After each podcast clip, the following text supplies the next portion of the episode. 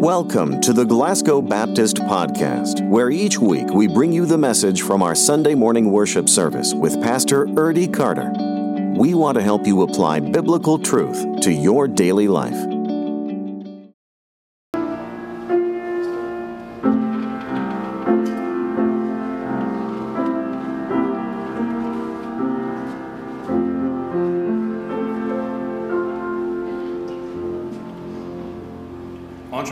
Together for that, please?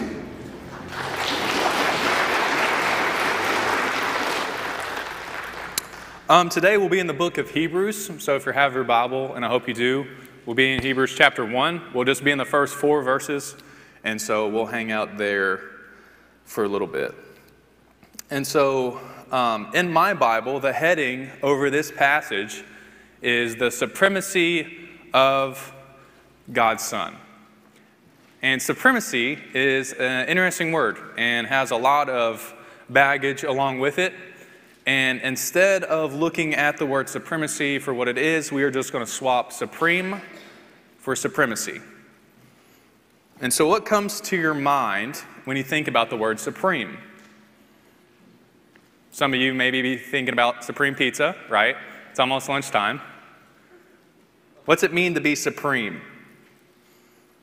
I like to look at supreme at something, someone, or a group of people that are different, that are better, that are best. Meaning that they have done something that sets them apart from everybody. Maybe you can think of a sports team that was dominant over the rest of the teams. Maybe you can think of a singer that had a voice like no other. Maybe you can think of an artist who created masterpieces. History remembers certain people over time that are unlike anyone else. And so I've put together a list of examples of singers and artists and sports teams that, in, that are, in my eyes, supreme. So these are, these are just a few that I put up there. If I didn't put someone that you like up there, I'm sorry. Uh, you can tell me about it later. And so, just some of the singers that had voices like no other Aretha Franklin, Whitney Houston, Adele, Frank Sinatra, Elvis, Johnny Cash, and Nat King Cole. But not all of Nat King Cole, just specifically his Christmas songs. It's his is, yeah, that's my favorite Christmas album for sure. And so see, these are some of the singers that are the best to ever do it and will be remembered by many. And I'm not a huge art guy, but my sister, she's an art educator, so I get to learn all about art. And the easiest thing for me about art is that I can just think about the Teenage Mutant Ninja Turtles. Not the turtles themselves, but the artists they get their names from. And so behind me, you'll see a few pictures that'll go along with some of the rest of the examples. And so, in case you didn't know, the Teenage Mutant Ninja Turtles are Donatello, Michelangelo, Raphael, and who am I, who am I missing? Donatello, Leonardo, Michelangelo, Raphael. There we go. And so, Donatello, first off the bat, he was the most influential sculptor of the 15th century. And behind me, you'll see his sculpture of St. George. It's pretty supreme.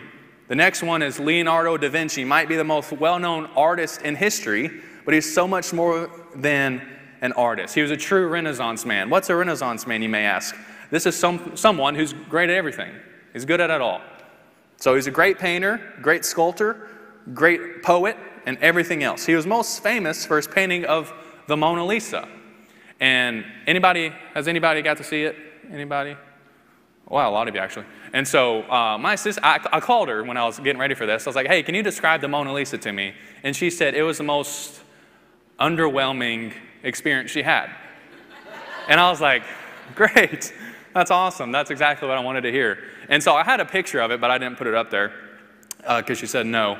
And so you think of the Mona Lisa as this great piece of work, and it is. But those of, uh, those of you that have gone, you see how small it is. You expect the Mona Lisa to be this huge thing, and it's pretty small. And so she said she was getting all ready to go in there and saw it, and she was just like, Is that it? But Da Vinci is not only just uh, famous for his Mona Lisa, but he's done a lot of other things. And the next is Michelangelo. He's a well known sculptor for his statue of David.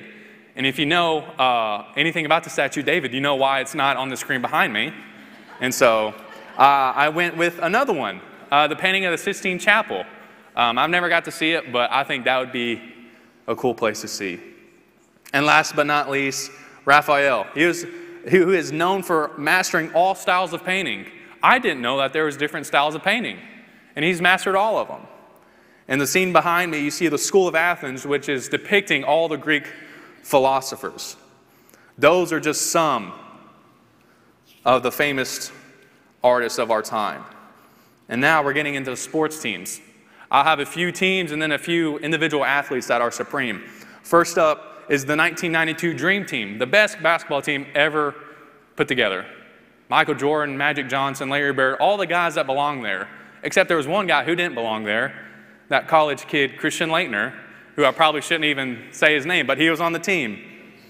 Then you have the 72 Dolphins, who went undefeated the entire season and then get to the Super Bowl and lose. You might think that's not supreme, but going undefeated in the NFL is pretty supreme. Next is the 1927 New York Yankees. The, 20, the 1920s of the New York Yankees, there are the best baseball teams ever made. And the 27 Yankees was ultimately the best team ever created with Babe Ruth, Lou Gehrig, and Earl Combs. And some of these hitters, the first six hitters on the Yankees, were called the murderous row. You might ask, why were they called that? The first six hitters would hardly ever get out. And so they'd get hit after hit after hit after hit. And they called them the murderous row because any pitcher that they faced, they murdered. Next is the 1996 Bulls. And so this was, has been the great, one of the greatest dynasties ever in the NBA. And then one of my favorites, who's next, the 1980 USA hockey team. This is the Miracle on Ice. I, I wasn't alive, I didn't get to see it, but I've seen the movie, uh, so it was a lot of fun. And so if you don't know, the 1980 USA hockey team uh, is compiled of a bunch of college kids who go and beat the best players in the, in the world.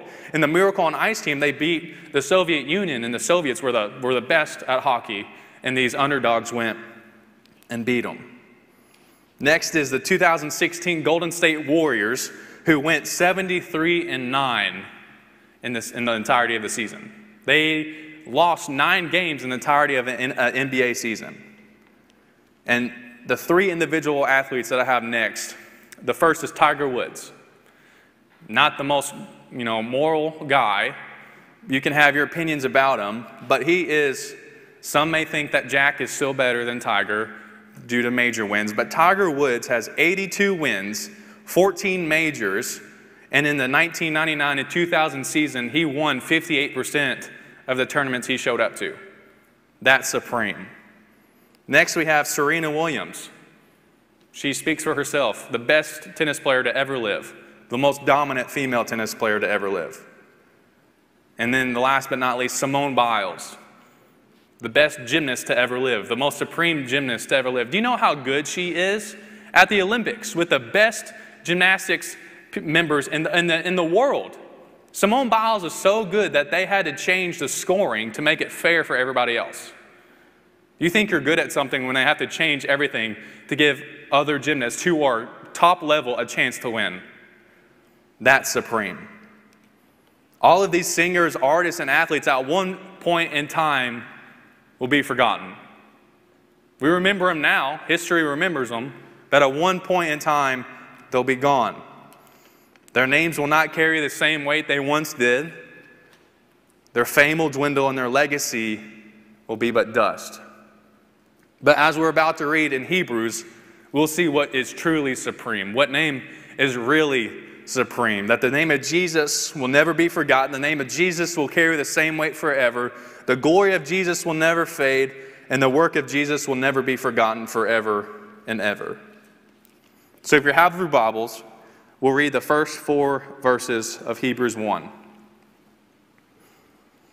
Scripture says, Long ago, at many times and in many ways, God spoke to our fathers by the prophets. But in these last days, He has spoken to us by His Son, whom He appointed the heir of all things, through whom He also created the world. He is the radiance of the glory of God and the exact imprint of His nature and he upholds the universe by the word of his power. After making purifications for sins, he sat down at the right hand of the majesty on high, having become as much superior to the angels as a name he has inherited is more excellent than theirs. And so today we're just going to have an old fashioned walkthrough of the scripture. We're going to see what God has given to us in these verses. Let us not forget the importance of context that Hebrews was written to a, to a specific group of people at a certain time for a certain reason, but through God's grace, we are able to use it, learn it, read it, and apply it to glorify God in our lives. And so, right off the bat, we don't know for sure who wrote Hebrews. Doesn't have an author. A lot of people will want to give Paul the credit, which is a good guess. He wrote half of the New Testament. But some of the verbiage and the grammar and the word choices don't match up with Paulinian authorship. And so Paulinian authorship is seminarian for saying Paul didn't write it, or Paul may have written it. And so this letter was written to the Hebrew people. These Hebrew people are newly converted Jewish Christians who are having a tough time with their faith. They're still holding on to some of the old traditions of their faith, holding on to Jewish customs, and their faith is fading. So, the author, whoever this person is, wrote to them to encourage them to maintain in Jesus. And so, um, I think this is an extremely applicable, applicable there we go, uh, book for us. So, if the Hebrews are struggling with their faith, having a tough time relying on Jesus, I think we can find ourselves in the same boat as them. So look at verse 1. Long ago, at many times and in many ways, God spoke to our fathers by the prophets. So the, the phrase long ago is pointing to the vast amount of time that has taken place in history.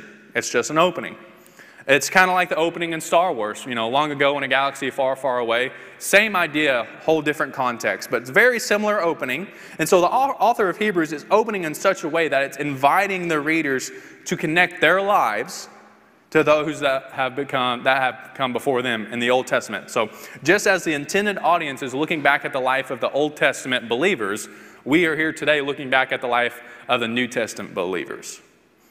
And so many scholars believe that the phrase many times and in many ways is referring to the times that God has revealed certain things over time. And so the writer here is not just talking about general revelation, what God has revealed to everybody. But the, the author of Hebrews is talking about special revelation, which only occurs to certain people. And so we can look at three examples from the Old Testament of special revelation. And so uh, the three examples are Abraham, Moses, and um, Isaiah. And so in Abraham, God spoke through promises. In Moses, God spoke through the law and the signs. And in Isaiah, God spoke through prophecy. And so all three of these examples, all of this shows that the focus is not on how God speaks to the prophets, but on how he spoke to the followers of the faith through the prophets. So God has spoken to his people all throughout time, all throughout history, through the fathers of the faith. And this time frame of God speaking through the followers of the faith began with Abraham and then ended with Jesus. And so look at verse 2. But in these last days, he has spoken to us by his Son, whom he appointed the heir of all things, through whom he also created the world. And so, but in these last days, this points to this time in history. From the coming of Jesus Christ, the new covenant between God and his people was created. In the Old Testament, they were under a covenant of Moses, the Mosaic covenant. And since the coming of Christ, we'll, we'll see this later with the Lord's Supper, we are under a new covenant with Jesus.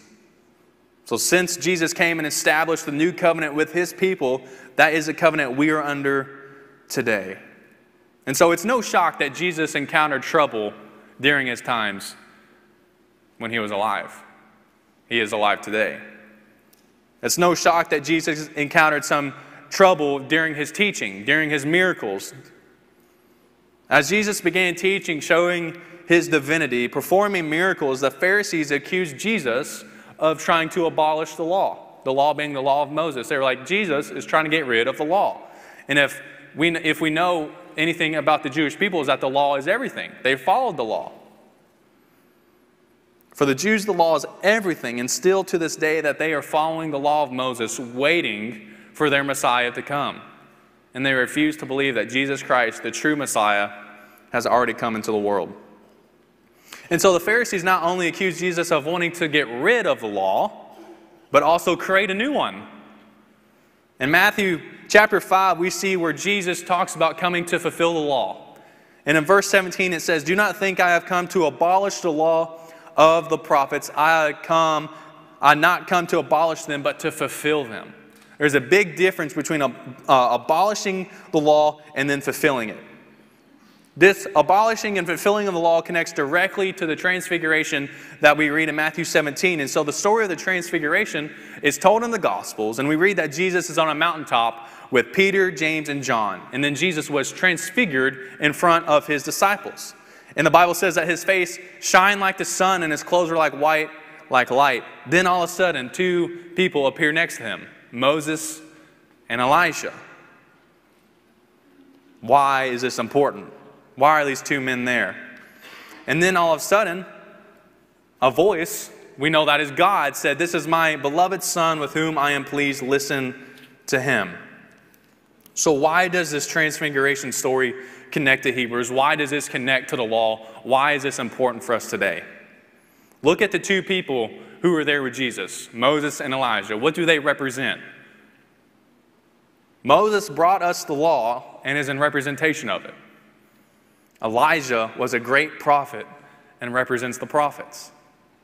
The transfiguration, this story here is the ultimate showing that Christ did in fact come to fulfill the law, not abolish it.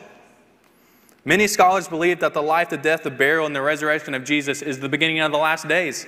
When we think of the last days, we shouldn't think of the, the doom that's coming. All we see it as is humanity's time coming to a close and then the glory of God in Jesus Christ coming and returning.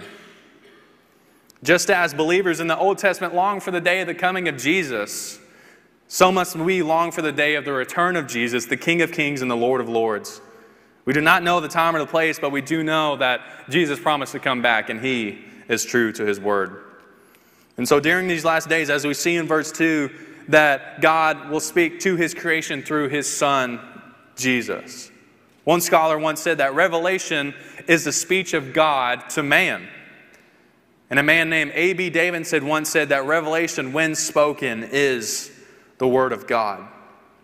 God's revelation in His Son, Jesus Christ, is the direct revelation to you and I. I think it's pretty cool that God spoke to His people through prophets in the Old Testament. That's great. But you know what's a little bit greater than that? than God sending His Son, Jesus Christ, to live on this earth to speak to you and I. That's pretty cool. Jesus Christ was not a man that became God. But Jesus Christ, the Son of God, who is God in flesh, became a man. Jesus is God in flesh in his mother's womb. Jesus is God in flesh as a baby. Jesus is God in flesh as he took the cross. Jesus is God in flesh when he was in the grave, and Jesus is God in flesh when he rose again. Jesus is completely fully God, fully man, meaning that he is able to walk in his divinity and his humanity at the exact same time. All who Jesus is, all that he has done, directly reveals who God is. At the end of verse 2, it says, Who he appointed the heir of all things, through whom he also created the world. Some readers will get lost in the creation story. We'll be in Genesis and see God working, and we just think God is there by himself. But if you flip over to John chapter 1, we see that God's not alone. That Jesus was there all throughout creation. And we see in Genesis 1 that the Spirit of God is hovering across the land. That is the direct identification of the Trinity being at work in creation. The, tri- the triune God is on full display. Jesus has always been there with the Father and just doesn't show up in the New Testament. The triune Godhead, the Father, Son, the Holy Spirit were there at creation, were there in the Old Testament, were there in the New Testament, and they're here at this time and in this moment. So, what does it mean to be an heir? Ever thought about that? An heir is a, is a person inheriting or continuing the legacy of a predecessor. So, in this case, in the case of Jesus Christ, since the beginning of time, Christ has been the rightful heir to the throne in heaven. And so we think about royalty and royal families, and sometimes they may have to experience something to gain the throne. They might have to go through things to gain their status. Some are just born into it. Jesus was born into it. Jesus was born, and wise men came looking for a baby, saying, Where's the king of the Jews? Jesus Christ was born as the king, and he inherited his purpose. He gained his inheritance by taking the cross. He had to go through something to get his inheritance. As he bore the weight of sins of all humanity on the Roman cross, when he was crowned with the thorns, he was gaining his inheritance. And his inheritance is sitting at the right hand of the Father. So look at verse 3. He is the radiance of the glory of God and the exact imprint of his nature. And he upholds the universe by the word of his power. After making purification for sins, he sat down at the right hand of the majesty on high. If verse 3, if you just read it and you don't feel something, that verse, I don't know if it gets anybody else pumped up, but that, that verse gets me pumped up. This verse reveals the nature of Christ and the effect of his ministry. The verse also shows the connection between the Son and the Father because they had the exact same eternal existence and divine nature. Verse 3 points directly to the glory of the Son and his divine origin. Just look at the verse. He, Jesus, is the radiance of the glory of God. He, Jesus, is the exact imprint of God's nature. He, Jesus, upholds the universe by the power of His Word. He, Jesus, is the purification for all of our sins. He, Jesus, sat down at the right hand of the majesty on high. Church, if you want to see God's glory, if you want to see God's nature, if you want to see His Word, if you wonder how your sins are purified, if you want to see who sits upon heaven's throne, look no further than Jesus Christ, the King of Kings, the Lord of Lords.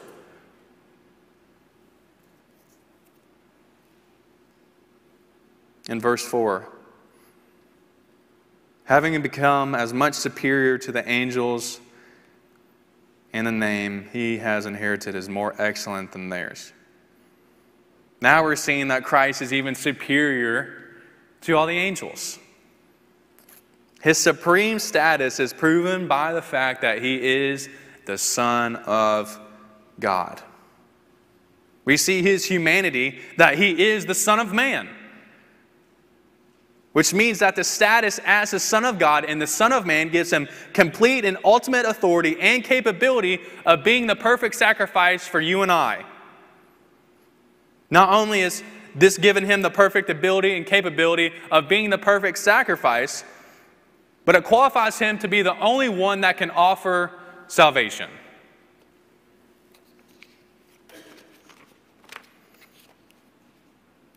We have seen from our culture, from the examples of what being supreme can look like. And we know that one day, at one point, sometime in history, all those people will be forgotten. They won't be remembered. We have seen the, what God has provided in His Word of what being truly supreme means. And the word supreme begins and ends with Jesus. We have seen that in the last days, God has spoken to us through Jesus, who is the rightful heir of all things. We have seen that Jesus is the exact imprint of the nature and glory of God. We have seen that Jesus upholds the universe and is the Word of God. We have seen that due to Jesus' divinity and humanity, He is the only one that can make you pure of your sins, of my sins. We have seen that Jesus has taken His rightful place at the right hand of the Father. We have seen that Jesus is greater than all the angels. And we have seen that God has given him, Jesus, all authority and all capability of being the perfect sacrifice and the only one that can offer salvation. So we know what being supreme is. We have seen who is supreme. We know that only one can offer salvation. We know that only one that can make us pure of our sins. And I'm here today to provide an opportunity to respond to this. I'm here as an opportunity for you to accept nothing that I've done, nothing that I've said. But I'm here to give you an opportunity to respond of who God is, what God has done for you. This salvation is free. This salvation was paid. This salvation was paid for by the blood of Jesus. This salvation was paid on the cross that had your name on it. It had my name on it. This salvation was paid for by the undeserving.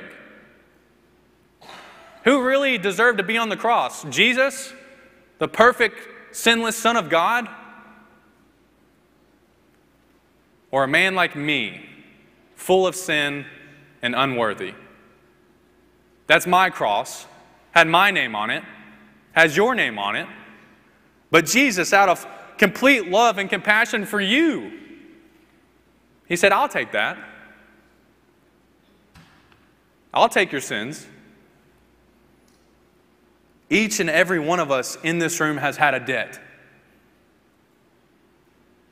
And praise God, it's paid.